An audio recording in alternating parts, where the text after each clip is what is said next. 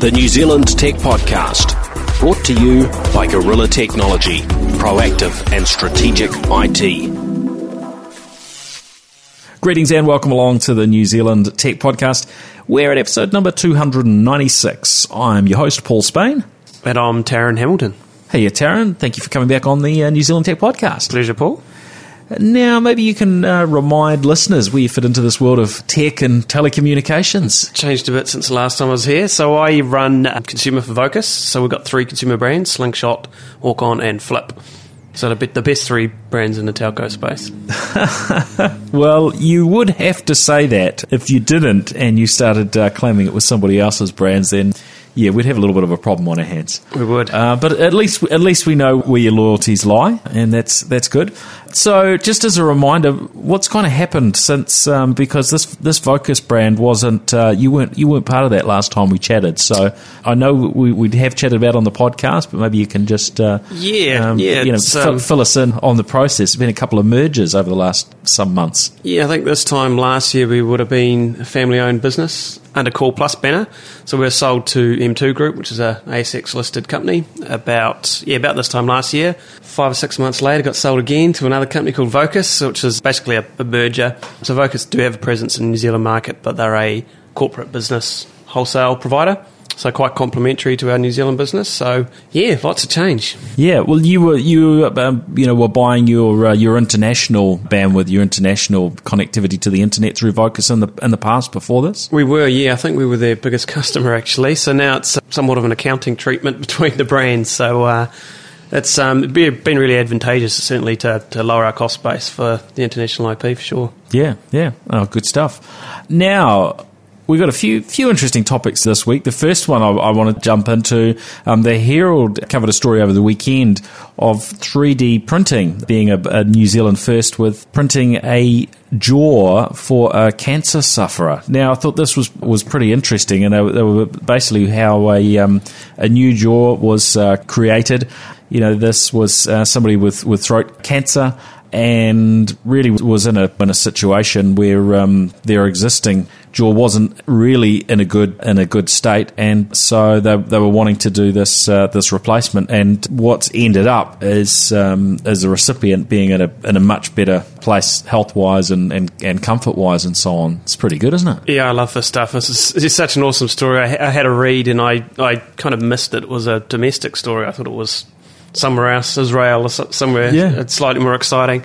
But yeah, great story. Old chap was obviously struggling, life changing operation. What really surprised me is I think if I had read the article correctly, it only cost five thousand dollars. So you know, it wasn't a hugely costly exercise, and I think it was a simpler procedure as well. So yeah, I'm really super excited to see how this medical science goes. I mean, it's kind of mind boggling the, the, possibilities.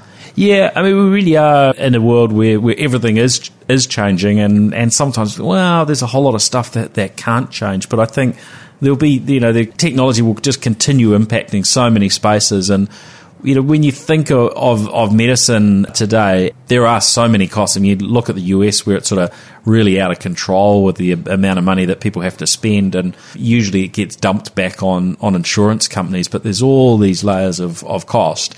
And then, you know, we look across to you know, places like Thailand where people are going for sort of medical tourism, where they're flying in, be, you know, because of, because of the, the lower cost for uh, you know for paying paying for time over there. You may be paying a fraction of the price, and you know I've certainly come across you know a bunch of people locally that have uh, gone over to get their eyes lasered or get one thing or another uh, done. And so we've got that side, I guess, coming from sort of globalization. And then, you know, we've got the, the concepts of, of remote medicine. So, you know, where you can interact with, with someone who's, who's got the expertise but is a long way away from you. And then I, you know, I think we will end up with, I guess, a, a, a, sort of a, and I'm not quite sure what you know what most of these things will look like, but I raised it, I, I raised it on on the radio live show uh, a while back. This idea of of basically being able to you know ask a, a bot for medical advice, and you know someone was laughing, saying, "Well, have a look at what Google gives you back. You get some pretty bad answers in terms of medical advice online." Yeah, you don't want to, um, you know, there's um, MD websites. You don't want to be a hypochondriac googling symptoms on those yeah. things. That's for sure. But isn't it? Isn't it amazing? It's like oh, I've got a gammy jaw. I'll we'll just print you a new one. Mm. Mm. And you know, I th- but I think that you know the machine learning, the artificial intelligence sort of side of things will will ultimately give us some really really good answers. I had a situation recently where you know saw a GP, he gave me one lot of advice, and and he said, oh, you know, you need to go and see this you know specialist.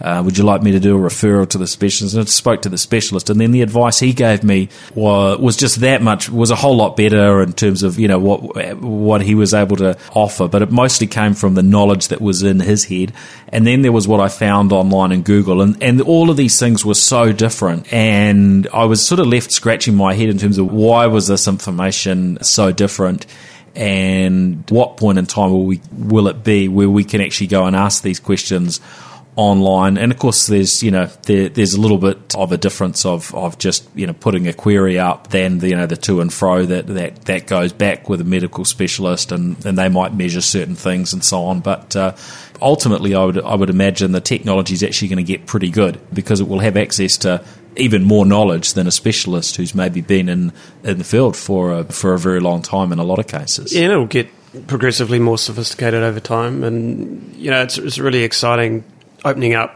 access to medical professionals for people that just can't afford or are not, you know, geographically close to specialists. You know, if you live in, you know, Northland, you know, you might not have the same access to the, the expertise that you might have if you live in Parnell or whatnot.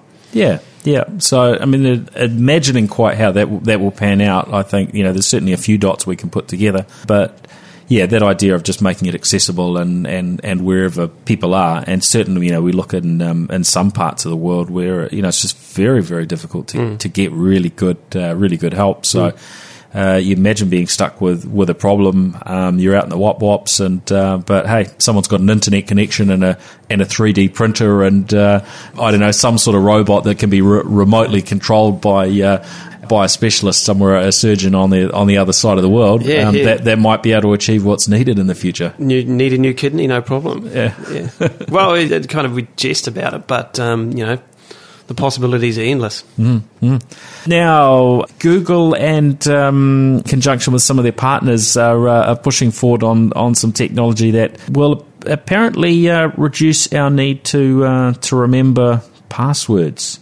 Do you have a problem with remembering passwords, Taryn, or can you just remember everything? I do, I do, and I, I got a bit of a system, which I think most most people do. Which, oh, tell us the system and, yeah. and, and, one of your passwords, and we'll take I, it from there. I think the flaw would, would be uh, quite easily seen through if, if a, you know if a hacker was to be somewhat interested in what I've got to offer. Yeah, but I think it's one of those things that you probably don't really appreciate how important it is until you you, you experience identity fraud or someone grabs your password for one of your sites and. Um, you know, become it can become an absolute major. So, um, you know, I think the quality of people's passwords in general is really, really weak. We, we, as an internet company, try to be as proactive as possible about encouraging people to have appropriately strength passwords. Oh, um, so you guys don't offer ABC one two three as a password? I, I remembered having a, tel- a, particular telco in the past, rather rather large one. Used to always give that out. No, no, no, not these days. No, no, no password password, password one instead. Yeah, yeah, yeah, yeah, yeah absolutely. no, that's good. Well, um, yeah, what what we've heard is Google are taking a bit of a step forward with partnership with Dashlane and and other password managers with this open source project called um, Open YOLO, standing for You Only Log In Once, I which which is basically uh, designed to uh, provide a um, a secure link between. To start with, they're focusing on Android apps and your password uh, your password manager.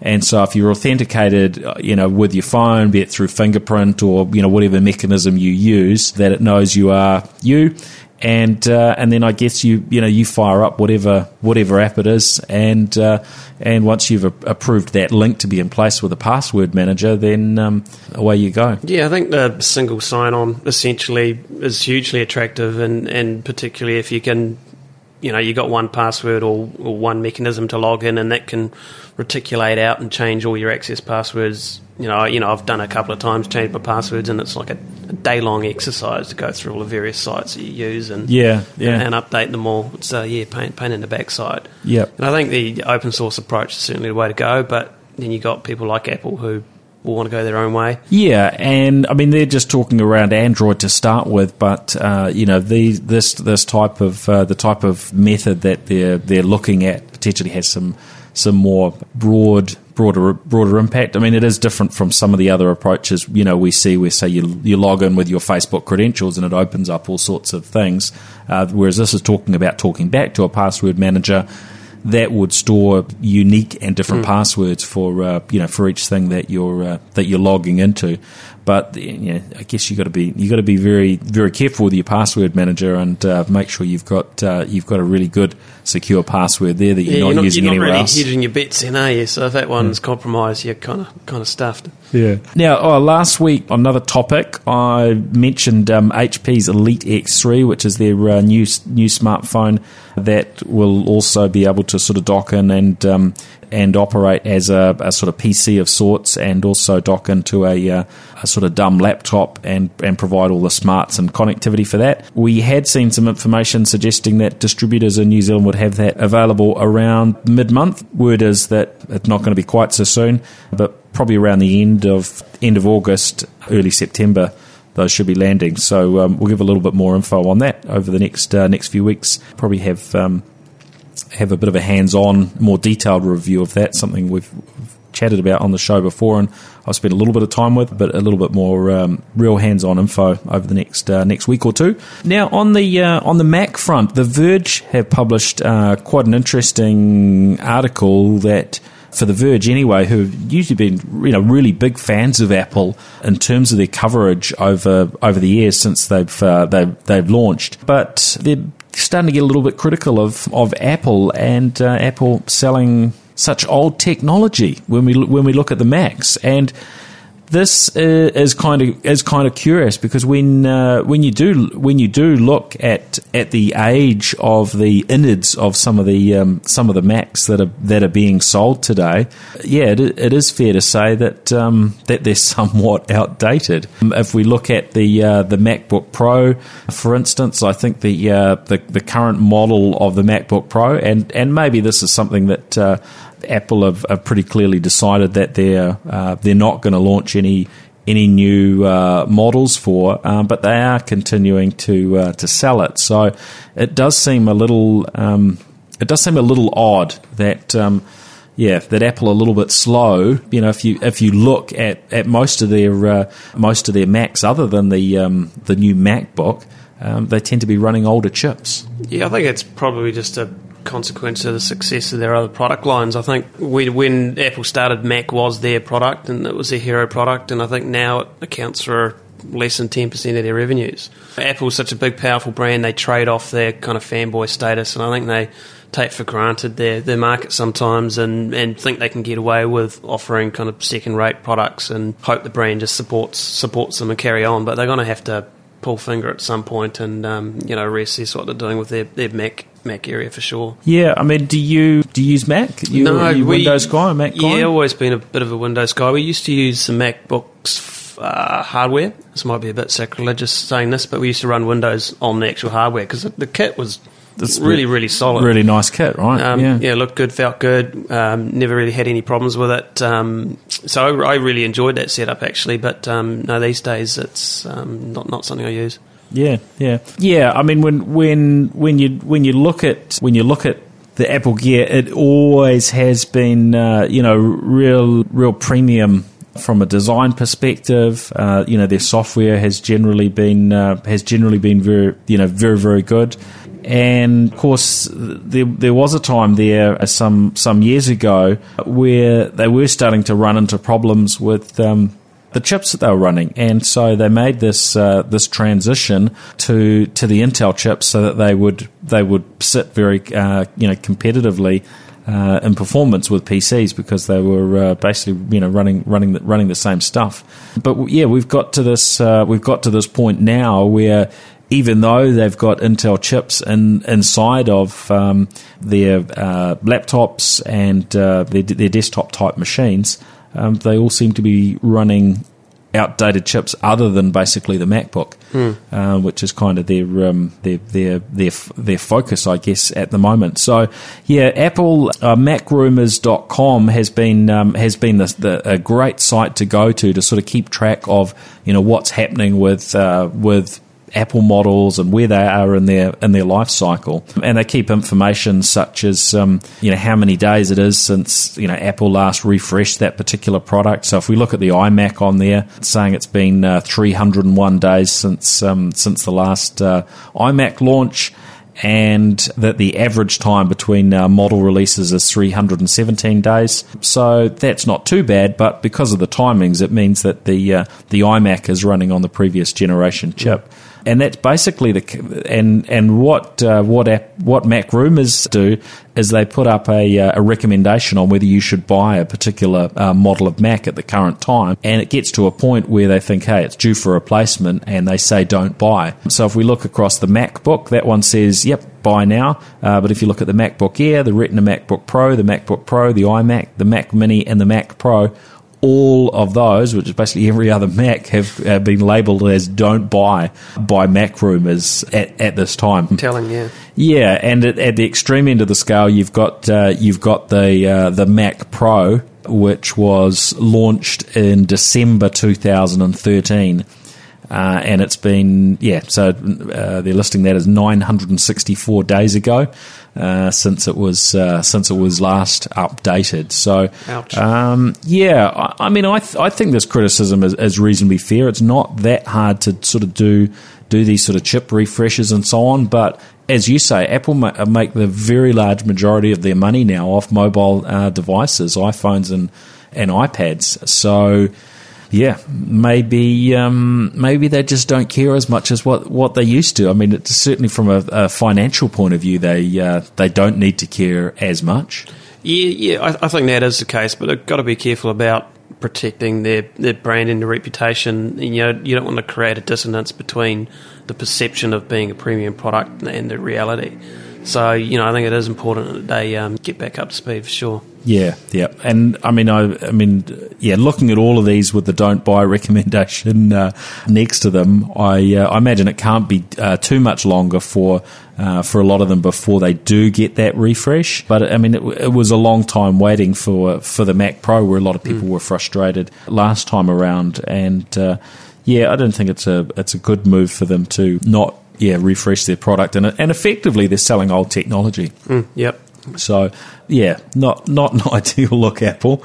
Um, They're only the most powerful business on the planet. They yeah, they should be able to suss it out. Yeah, you'd you'd, you'd hope. Well, and I, I, guess that's the thing now. When you are that big, that's when people start throwing rocks at you, isn't yeah, it? Yeah. You know, any areas where you're not performing, yeah. pretty fair to say, well, hey, you're, you're big enough, you've got enough money, you can you can actually afford to do this. Look after your customers with current products rather than selling a say a three year old product at as as though it's a current current product because it's in your current catalog. Yep, so, sure. Uh, yeah.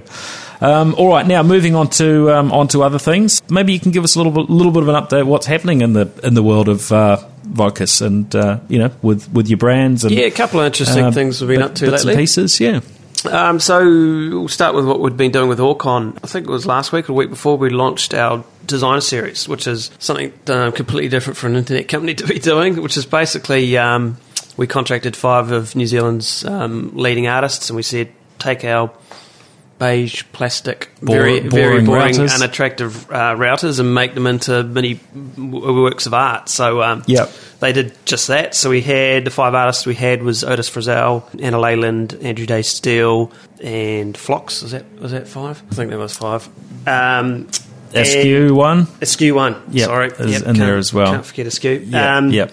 Yeah, absolutely fantastic pieces of art. So any existing Orcon customer can call up and um, get a modem replacement if they recontract with us, and any new customers can choose one out of five um, devices to be shipped out to them as well. So it's a limited run. We've got 500 of each, so it's not going to last long, but um, we might come back and take another swing at it if it all goes all goes well. So um, yeah, it's kind of a it's it's also a practical campaign as well. Um, you know, we've been talking to our customers, and most people kick these modems under the couch or in the closet or basically somewhere you can You- can't possibly you see hide them. You hide them away, don't you? Yeah, which which isn't the greatest for the, the Wi-Fi, performance. So you know it should be pride of place and, and have as best coverage as possible. So um, you know there is a practical angle there as well, not just a marketing thing. So um, yeah, that's really exciting. It's um, been received really well, and so it's something new and interesting that um, no one's done before. Yeah, no, I, I like it, and um, you know, guy, guys like um, uh, Skew and Otis Frizzell, you know, the, these guys are um, you know are really talented, um, you know, creatives that come up with some cool stuff, and uh, yeah, I think I think it's nice. You know, I looked across all the all the designs. Uh, they look really cool. There's, you know, there's there's none of those that. Um, They're all very, very Um, different, and, and yeah. we were really stoked with how they came out as well. So they were screen print on the actual on the actual device, and Mm. it's, it's come up a treat. It's, it looks really, really flash. And also, all Five Artworks actual original artworks are being auctioned on TradeMe at the moment. So that's going to Forest and Bird charity. So Oh, all cool. proceeds will be going to there. So Nice. jump on Trade Me. I think on the main page it's under Cool Cool Auctions, or just just search for Orcon, and um, you should be able to make a bid on one of those pieces of art.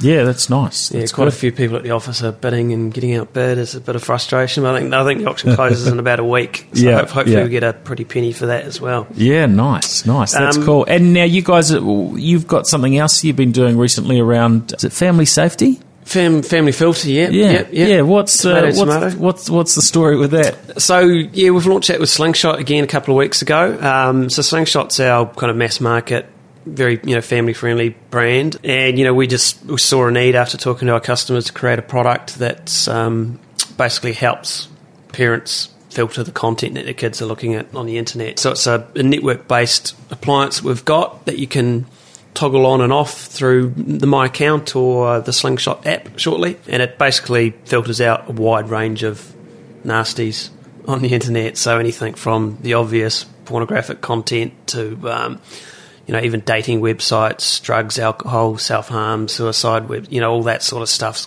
You know, so it's quite you know it's quite quite strict in terms of what it um, what it filters out. So that's a, a free product we've got going for a, for a year. So to new and existing customers, so that's um, going really really well, getting great uptake on that as well. It's um, you know because it's so easy and it's taken care of at the network network end, people are really appreciating it.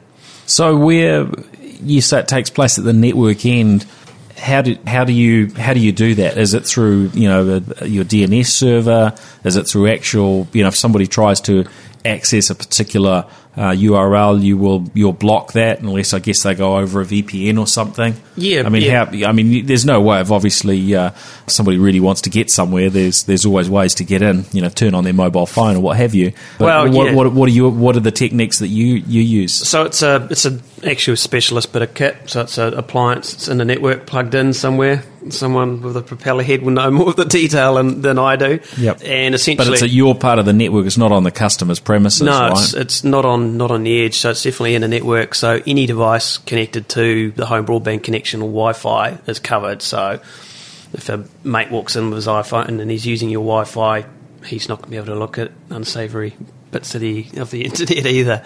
So you know, it's it's it's really simple and easy, and it's not something to have to think about. So it's not like a a list of things you need to whitelist or blacklist. It's um, you know, there's a line being drawn is, is what's been deemed acceptable or not, and anything that's not completely blocked off. right. So it's sort of bla- it's black or white. You can't com- customize that sort of per connection. It's No, just, you can't, it's, uh, right, right. And it's it's it's not you know as you say if, if someone really really wants to try hard to to look at that type of content, sure they could, but it's not designed for someone that's sophisticated enough to get around that. So it's it's more you know if your kids are googling something for homework, Yeah, they don't accidentally and they come don't up with something they come off come up with something that they really really shouldn't be shouldn't be looking at, and it's um it's a it's, you know it's a huge problem for, for not just Kiwi Kiwi families but but worldwide the, the types of content that people are looking at on the internet because whatever stuff your imagination can think of it, it exists on the internet. So Yeah, there's been some interesting media coverage, you know, recently around pornography access and so on. But as you say, there's all sort all sorts of stuff, and uh, I guess yeah, there can be some some maybe wisdom around um, making sure people don't stumble across some of that. Uh, you know, particularly particularly your, your, kids. No, yeah, no, there's, probably safer ways to learn about that sort of thing than, than googling. But yeah. Um, and yeah, you can you can turn it off and on pretty easily as well. Right. So if mum or dad want to look at that parts of the internet, then they can certainly do that as well. Well, I guess one of the challenges with filters is, you know, often there are some unintended, you know, consequences in terms of well, we're trying to look up some info on XYZ medical thing and it, you know, blocks something or w- what have you. And it's, I think, been an, an, area that's been notoriously hard to kind of, you know, cater, cater to in the, in the past. So uh, yeah, that we, ability to turn it in and off, I guess, gives people a, a, a workaround if they get stuck. Yeah, we, we found that when we were testing the product. I had it at home. My son came running in and was like, Dad, something wrong with the internet. And I was yeah. like, what do you mean? He's like, all my YouTube channels have disappeared. I was like, oh, hold on a second, pal. What, what YouTube channels were these exactly? But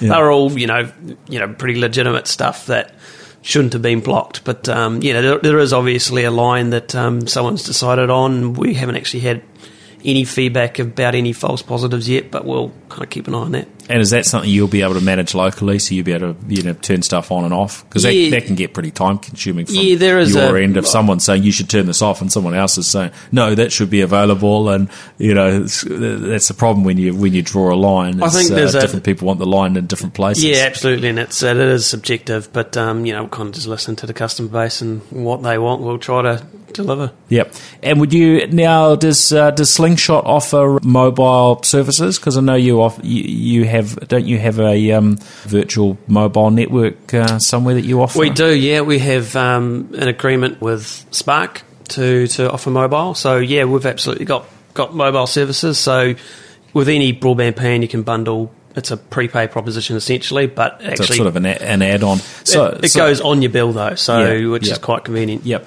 And so would would this network layer for filtering be able to tie onto the mobiles as well, or is it purely for home broadband? Only for home broadband. So only if the mobiles are using Wi-Fi, not whilst it's actually right, three right. or four G. No. Okay. Okay. Good. Good. No, just good to have that uh, that clarification. I mean, how how have things been going sort of since the uh, the the two mergers? What what have been the, the the impacts for you? Is it is it a whole lot different?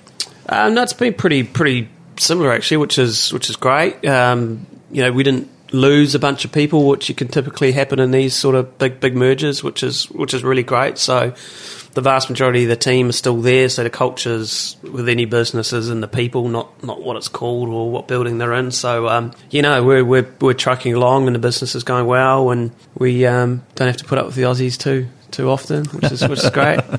Good stuff. Now, a few other uh, topics, I guess, in the uh, in the internet world. We'll, we'll, try and have a little bit of a chat uh, shortly around. Um, uh, Stuff's entry into uh, into the, the, the world of broadband. We've also had uh, had an announcement that um, half of Auckland can now the the title that the New Zealand Herald put up was half of Auckland can now get faster internet, which is a, an odd title because we're always getting faster internet all the time from dial up to etc. etc. Um, but I think they're talking around that uh, half of Auckland can uh, can now get ultra fast uh, broadband. Yeah, the the builds are you know are picking up pace for sure for sure. So the priority that fibre companies rolled out was schools, hospitals, be you know businesses, and now they're really filling in a lot of the residential areas. So you know, absolutely, it's it's taken off, and you know we've seen demand go through the roof for fibre, which is which is great because at the end of the day, these are your taxpayers' dollars that have been spent putting this network in. So if you're not taking advantage of it, kind of more make you really. You know, we certainly encourage people to um, periodically go to the you know Slingshot or Orcon website or whatever ISP is, um, check check their address, and as soon as fibre is available, get in line for sure. Mm. I won't go into too much of this article because. Uh, some of it is actually just wrong, um, which we kind of get used to with, with mainstream media reporting, and I'm sure I make mistakes from time to time too. So uh, maybe it's it's just as humans we're not always perfect. So I won't uh, I won't drill down too much on on that. But yeah, basically they're saying that fifty two percent of of Auckland now, um, or of the rollout in Auckland, and it doesn't go to every yep. you know every single premise and location location depending on uh, you know how how how uh, suburban you are, I suppose, how central you are. But the other interesting uh, number that they've been sharing is that now we're we're up, I think, past the twenty five uh, percent mark in terms of adoption. So for those that have access to ultra fast broadband, you know, initially as people gained you know the ability to connect to ultra fast broadband, it was a very small percentage of mm. people that were actually bothering to connect. Uh, but now, I guess as as we move into uh, a world where uh, we're watching a lot of Netflix and video on demand and, and so on, and it just uh, you know it just becomes the norm. So twenty five percent of those with access to ultra fast broadband are uh, are on it. Um, yeah, I think I haven't checked the numbers recently, but I think we're pushing 200,000 200, people connected, which is a you know reasonably impressive number. And you know, and certainly demand for it is certainly outstripping supply at the moment. So well, that's been a bit of a problem for I think for Chorus in particular with their with contractors and getting getting people to uh, to do the job. Um, in fact, couple of couple of stories. Um, so one where we uh, it's a business premise, a, a, customer of Gorillas. We were trying to get ultra fast broadband installed, and uh, backwards and forwards, and multiple visits, and I, I, don't know, maybe there was a contractor change in the middle, and so on. But um, so they came out and did the same job. I don't know, maybe two or three, two or three times just to do their initial scoping, as different people got uh, got assigned the job. Anyway, eventually it, it got done, and in a different manner to what they had they had suggested, but it got done. And uh, what I'm told is part of it, they were trying to get a cable through somewhere in the in the premise, and the the hole that they saw a hole there for a cable, uh, and it wasn't quite big enough. So it seems as though the uh, the contractor just sort of shoved a drill into the hole uh, to make it bigger. Now there were some Cat six cables in there that were uh, they were actually reasonably important and needed to go Ouch. to other parts of the building, uh, which got torn to shreds. Uh, but the the nice word I got back from from Chorus is that if their if their installers do you know make a mess of something, they will make good. So you know what they said was look, you, you know, forward, forward, through the invoice for the repair to fix this stuff up, and they will co- and they will cover that. So, you know, I think that's quite pleasing to uh, to hear that, that that they will do that. Yeah, I mean, to give Chorus credit, they're progressively getting getting better, um, and it's a it's a massive workforce to manage as well, and it can be painful at sometimes. But I definitely advocate that the pains what pain there may be, it's definitely worth it. So it might be a little bit of process to actually get the thing installed, but once it's in, you definitely won't regret it. And we, we track customer satisfaction across different products the industry, and customers that have fibre are substantially happier than customers that don't. So yeah, it's worth worth sucking up a little bit of pain in the short term. Yeah, well, I just went through. I'm in the, in the we're in the process of moving our family to a new home, and we we sort of just ran out of space where we were, so we, we're moving to a slightly bigger home and uh, so I, I, called up and uh, I decided to. Um, uh, Big Pipe had been talking to me about some stuff, so I said, "Well, can are you going to give me some some free Big Big Pipe for a little while if oh, I try you out?" And of course they I said, "I think I'm leaving." Of course they said yes, yes. So uh, anyway, so um, so I'm just you know full transparency. So um, anyway, so I said, "All right, well we'll we'll try out your uh, your service. It sort of fits in with moving and so on." So um, so I ordered the um, the ultra fast broadband. Of course, you get offered these install dates from Chorus and uh, it was about a two and a half, maybe no, a bit longer than that, maybe roughly about a three week process from from Woe to go, and so about a week from my call well, it's not a call with Big Pipe, is it? You do it. You have to. You do it online. But uh, putting the request in was was when the first visit would be, and then two weeks later was when uh, Chorus would come back and actually right. do the do the install. But the bit that surprised me was the installer on his first visit asked me if I had the router there, uh, which I didn't, but I said I could go and pick up. And he said, "Look, if, if everything's here, I might be able to get the install done today." Now he didn't quite get it done. Came back a couple of days later, uh, but basically completed it about ten days ahead of schedule. So. Um, yeah, I thought chorus. Um, hey, sometimes they over deliver, and uh, yeah, this time it was it was ahead of uh, ahead of schedule. So. Um, Good to hear. Good, good on chorus, uh, and uh, and this this particular installer, uh, John, he said he'd been installing UFB for years. Obviously, one of their more experienced guys, and just knew what to do and was able to get on and uh, yep, get yep. get the job done. So, uh, so you know, I'm sure they've sort of got a mix of some of those more experienced people that have been doing it, a lot, but certainly it's it's a smoother process than what it was right at the beginning. And remember, Orcon was. Uh, was one of the ones that was there right at the beginning, and uh, you know, you guys gave me a gave me a connection. I think I was in Herne Bay at the time, and, and got me hooked up, and uh, it all went very well. But it was a it was a pretty hefty and time consuming process to get uh, to, to, get installed. Yeah, I think you know the, the learnings have, have, been made, but you know it's still it's still a bit of a journey for Chorus, fair to say. But yeah, Orcon were the first to launch, so what that would have been pushing three years ago now. So we're we're we're pretty sophisticated about how we manage this stuff, but um, yep, still a way to go. Yeah, yep. Now, a few inter- interesting bits and pieces of news. Uh, Apple have, have, bought a, um, a Seattle-based artificial intelligence startup. Um, apparently, two hundred million dollars. I like how they um, say, "Yeah, we don't co- um, comment on minor transactions." Yeah, yeah. two hundred million dollars. That's like a billion New Zealand pesos, isn't it?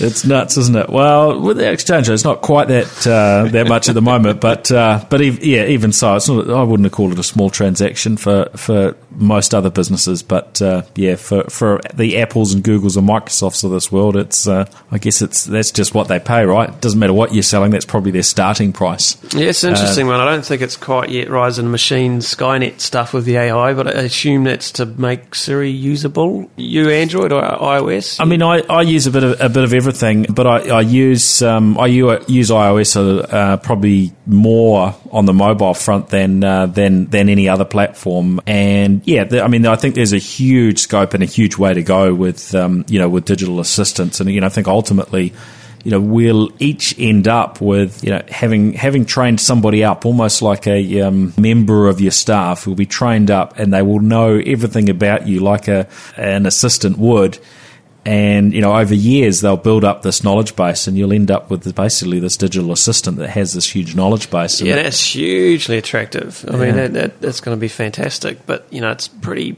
in its infancy, fair to say at the moment. Oh, sure, but I think there's a big sort of first mover advantage in terms of you know getting in getting in early and starting yeah. to build up this knowledge about you. I mean, you imagine a, a situation where uh, you know your your your assistant is there for you know every meeting, every interaction you have with anyone has a knowledge, and, you th- and you, you, know you can ask it a question like, well, who was that guy that I chatted to last year? It was something to do with, and you spiel off a few bits and pieces, and your assistant comes back with, well, you know, on the thirteenth of uh, August, uh, you know, 2012, you were chatting with blah blah blah about this, and this was the exact interaction, and uh, your comments to me afterwards were remind me of this, and all, there's, all, I mean, it will, it will be quite fascinating in terms of uh, you know how we'll be able to use the technology. It's certainly how it how it can kind of integrate with the you know going back on our discussion around the um, health, mm. and you mm. know what if you know hey Paul, I've noticed your heart rate's a little bit lower this morning. Are you feeling well? You slept in a little bit longer. You know, there's huge, huge potential. Yep. And should I book you in a you know, a, a, trip to the doctors, or I've or, googled your symptoms and you might have cancer. Sorry, Paul. Yeah, no, more likely my assistant will be saying, um, Paul, yep, you've been overworking. We need to book you a holiday to uh, Hawaii or something like that. That's right. what I'll be expecting. Yep. You know, I expect it to, you know, have a solution, not just send me off to the doctor. Yeah, very cool. hey, we can we can but hope, and it will have worked out online how to get me there for free. So there's that going on. Um, Amazon they made their uh, their announcement that um, they've got their first uh, their first cargo plane. So you know, here we've got this sort of you know online retailer that's now moved into into cloud services. Now they're doing other things in the cloud with, with planes, and you know, I think a lot of people are wondering, well, kind of what what what's next? You know, will uh, you know, they're, selling so many things now. Will they be putting uh, putting passengers onto some of these planes? You know, you, you could imagine if they if they owned a, a, a passenger you know airliner uh, wherever there's a gap uh, or a flight was, you know, maybe maybe it's only half booked this mm. flight, then they they would just fill up the rest of the space somehow with uh, uh, with product that needs to get across the country. Yeah, well, I think what, what they're really good at Amazon is sweating their assets. So this is obviously like a vertical integration pl- uh, play. They spend shitloads of money, I assume, on on transiting cargo uh, through air freight across the country, and they bought their own plane, bought their own service to increase their margins, and then they'll get to a point and they'll go, "Hey, look, we've got this surplus capacity, as you say. Why not? We why don't we create a service for you know domestic travellers? So That's completely plausible. I could can see how it could happen reasonably swiftly as well. Mm, yeah. So, uh, but uh, you know, it, it's these sort of moves, and you know, uh, Amazon have never made much profit. I mean, there was a long time there they basically made no, you know nothing, and, it, and it's not far off nothing now. And in in terms of their, their market cap, still pretty small numbers. But yeah, they've they've got the room to do all, all sorts of manoeuvres and to make it very hard for others. And there there are others who you know do sell a lot of products at very similar or same mm. or exactly the same prices as Amazon, but most of those aren't going to have the scale that they can go out and no. uh, and and be buying. Well, I think they're, they're leasing in this case, uh, but you know, uh, lease, leasing planes. Um, so uh, yeah, puts them puts them in a in a, in a um, potentially in a pretty uh, pretty strong position another uh, another Bitcoin uh, hack in the last uh, in the last few days. Uh, not quite as um, as major as the, um, the hack, Mount the Mount Gox yeah. one, but um, still not um, not good for uh, for those who are, I guess, putting their um, their, their, their trust in uh, in Bitcoin. It seemed to have certainly impacted the the price. But even when you look at it now, I mean, Bit, Bitcoin I think went as low as around sort of US two hundred dollars at the beginning of the beginning beginning of the year and uh, has been up in what six seven hundred US dollar uh, price range. And uh, immediately after this hack, I think uh, we saw the um, the the value um, you know drop. And um, yeah, those who have had their uh, their their Bitcoin wallets with this particular company, uh, Bitfinex, I think they're called, have um, have found that they're uh, they're about thirty six percent out of pocket on whatever they uh, they yeah, had. So, so it's, gonna, it's, an interesting approach to how they're uh, spreading the damage across uh, their whole customer base, aren't yeah, they? Yeah, yeah. It's an interesting approach. So it, it, sounds like they're trying to make good as good as they can, I guess, and they're, what they're offering shares or something in the com- and in the company for if, they, if customers stick around? Yeah, they're offering a sort of another um, another sort of I think a, another currency or, or, or, token they're offering to uh, to people, and you know potentially people end up with shares in the in the business. But uh, yeah, ultimately at this stage, people are. Uh, you know, people people are out of pocket, and I guess you know it's it's just another thing to uh, impact people's uh, people's confidence in uh, in Bitcoin, isn't it? I mean, if you know if you've got money that's sitting sitting in a in a bank, you don't expect that uh, might just disappear overnight, or you lose thirty six percent of it cause, well, bank, uh, because of some cybersecurity issue. Banks go out of business too, though. Don't forget. Um, they do, but they it's do. A, it's a pretty volatile currency, but you know it's come from from nothing. What at a peak at around about thousand US dollars or something along those lines. Yeah, yeah. Um, yeah. But it's still proving pretty popular. I think a, a segment of um, the economy value it and value the anonymity of the, the service as well, and you know, I, I know quite a few people that invest in Bitcoin still, and I think you just kind of build this into your into the risk of your investment. Essentially, you know, this stuff is going to happen from time to time, but you know, it doesn't seem to have completely undermined it. No, no. Well, we'll uh, we'll we'll see where, where things go from there. Now, the new ISP we, we talked about. Now, I'm sure you're always excited around having uh, having new players come into the uh, internet provider market. I mean, it's a it's a market where there's you know so much fat cash to be made by every player. It's you know obvious that uh, yeah. everyone would want to jump into like, this, I just, I was thinking, this market, isn't it? I was thinking, I was like, what was going on in the Fairfax boardroom? I was sitting there going, this media and news gambit's getting tougher and tougher. We're not making any money you know, what, what are the industries that have got super high growth, you know, super lucrative, not a lot of competition? I got it. Let's get into let's get into telco. I was like, oh my goodness, what are you thinking? Buy, buy a couple of dairy farms instead and see how you go with those. Probably got a better chance of making some money. No, well, it's it's really interesting. We always, in all seriousness, kind of welcome competition. So it'll be interesting to see how they go. I'm not sure what their kind of point of differentiation is going to be, and um, you know, it obviously raises a few questions around what their relationship is going to be with Fairfax, and if a Fairfax NZME merger goes ahead, what does that mean for content in the you know, New Zealand news um, industry, and what that means for telco advertisers that advertise through NZME and Fairfax? So it'll be interesting to see how that how that goes. Yeah, I mean, obviously we, have seen uh, Fairfax invest in, um, you know, in the in the tech space uh, in the past, and uh, they've got a, a, reasonable stake in uh, the Neighbourly mm-hmm. um, sort of local social network, and uh, something that was started independently, but that you know they've they've taken a stake in that. I haven't followed cl- too closely in terms of what their stake is uh, at the moment, but you see Neighbourly get get pushed pretty heavily via stuff, and of course they did pretty well off buying buying Trade Me and uh, and and divesting of uh, of of that.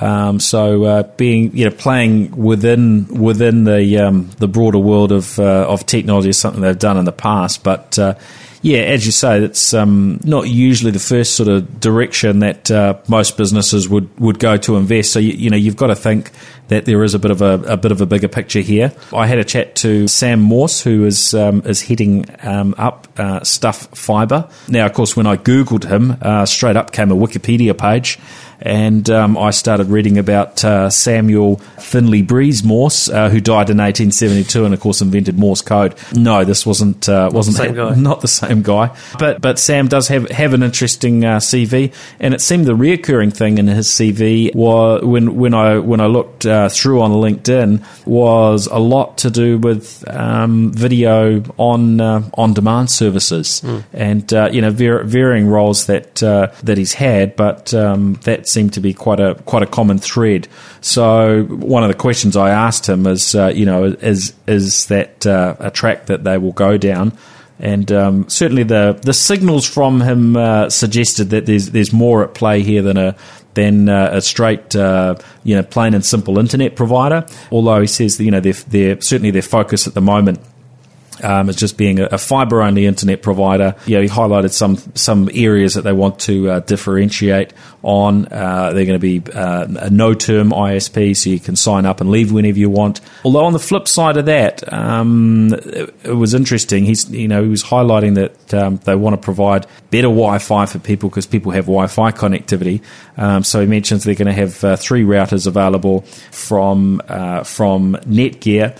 Uh, the base one is Netgear's N6220. Um, that will be bundled for users with with the plan. And I wondered, well, how's this going to work? Will you return it if you you know exit before you've somehow you know met a, a way of paying it off? Mm-hmm. The comment there was if you are with them less than 12 months, then you've got to pay 90 dollars for that router. So it does kind of leave a bit of an exit fee. So it's not quite. It doesn't feel quite like a. It's a contract um, without a contract. Doesn't yeah? It doesn't quite sound like a like a uh, a no contract because you're uh, you know you've then got this uh, uh router you've got to pay for. Uh, and he said that their other two routers they're going to have is uh, Netgear X6 and, and X8. Uh, if you do buy one of those, then you can leave wherever you want, whenever you want, and those will be um, apparently you know subsidised, which I you know or, or, you know I guess close to their cost price, which is pretty normal for ISPs, isn't it, to offer some you know some premium router options without uh, charging uh, full retail for them. Yeah, I mean the the router is actually a substantial cost for an ISP. Um, they're not they're not cheap. They might look cheap sometimes, but um, it's it's it's usually costly, and the router is an important part of your your broadband performance. You know, the, the fancy looking Orcon ones are all got GigE LAN and, and WAN ports, so it's a you know pretty high spec router. It's a hard thing for an internet company to build any sort of competitive advantage on, though, because any of us can buy any router at any time if, if, if we so choose. So there's always new Wi Fi technology coming out. Went from, you know, B, G, N, AC, that's it. Whatever, yeah. you know, whatever yeah. else is next. So it's, um, it's something you, if, if you're going to try and lean on that, you really need to, to um, keep on top of. So I'm going to be interested to see uh, see how it develops and um, you know how that um, uh, I think they're 51 percent owned by um, by Stuff.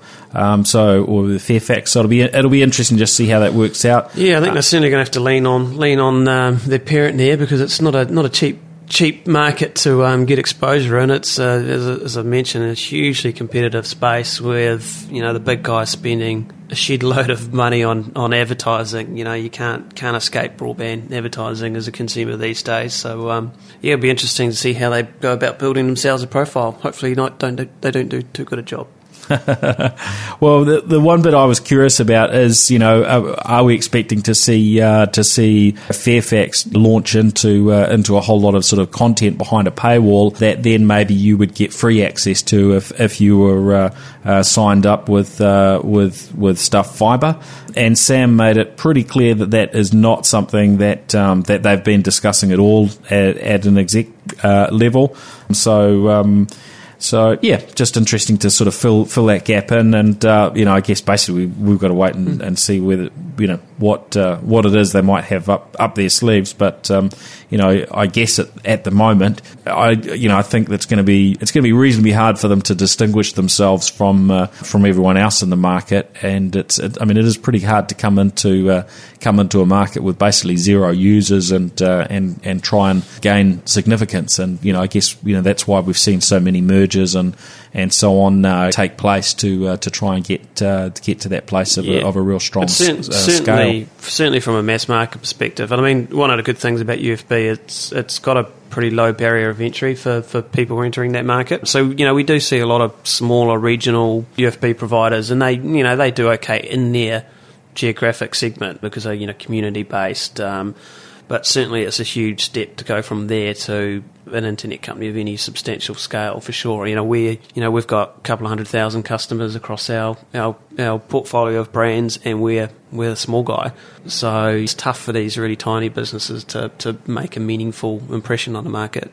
I'm not sure I'd call you the small guy. Well, it's relative. It's relative. you know, we, we certainly feel like a small guy. You know, we've got 15% market share across across our three brands. So we are going against the heavyweights and Spark and Vodafone, which have got infinitely more money and deeper pockets than we do. So um, we we certainly consider ourselves a challenger and the small guy. So um, yeah, it'll be interesting to see um, how the even smaller guy goes.